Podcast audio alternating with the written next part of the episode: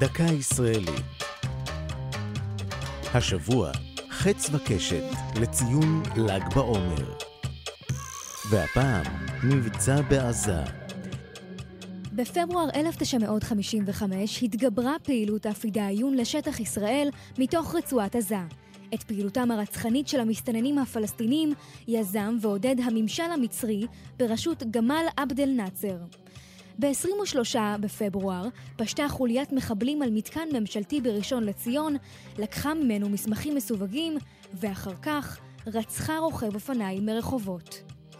היה זה שיאו של רצף אירועים שבעקבותיו הוחלט בצה"ל לצאת לפעולת תגמול, שהייתה חלק ממדיניות שהוביל הרמטכ"ל משה דיין.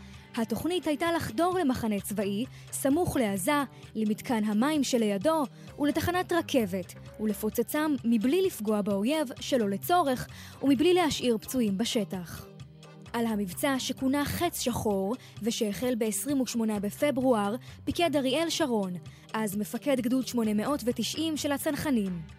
בשש וחצי בערב ניתנה פקודת היציאה. בסיום הקרב נמנו 38 הרוגים מקרב האויב ושמונה הרוגים ושלושה עשר פצועים מקרב חיילי הצנחנים. סיפורם של אלה ושל לוחמים אחרים שנפלו בפעולות התגמול בין השנים 53 עד 56 מונצח באנדרטת חץ שחור בגבול רצועת עזה, סמוך לקיבוץ מפלסים. זו הייתה דקה ישראלית על חץ וקשת ומבצע בעזה. כתב ים גת. ייעוץ הפרופסור זאב דרורי. הגישה טליה כהן.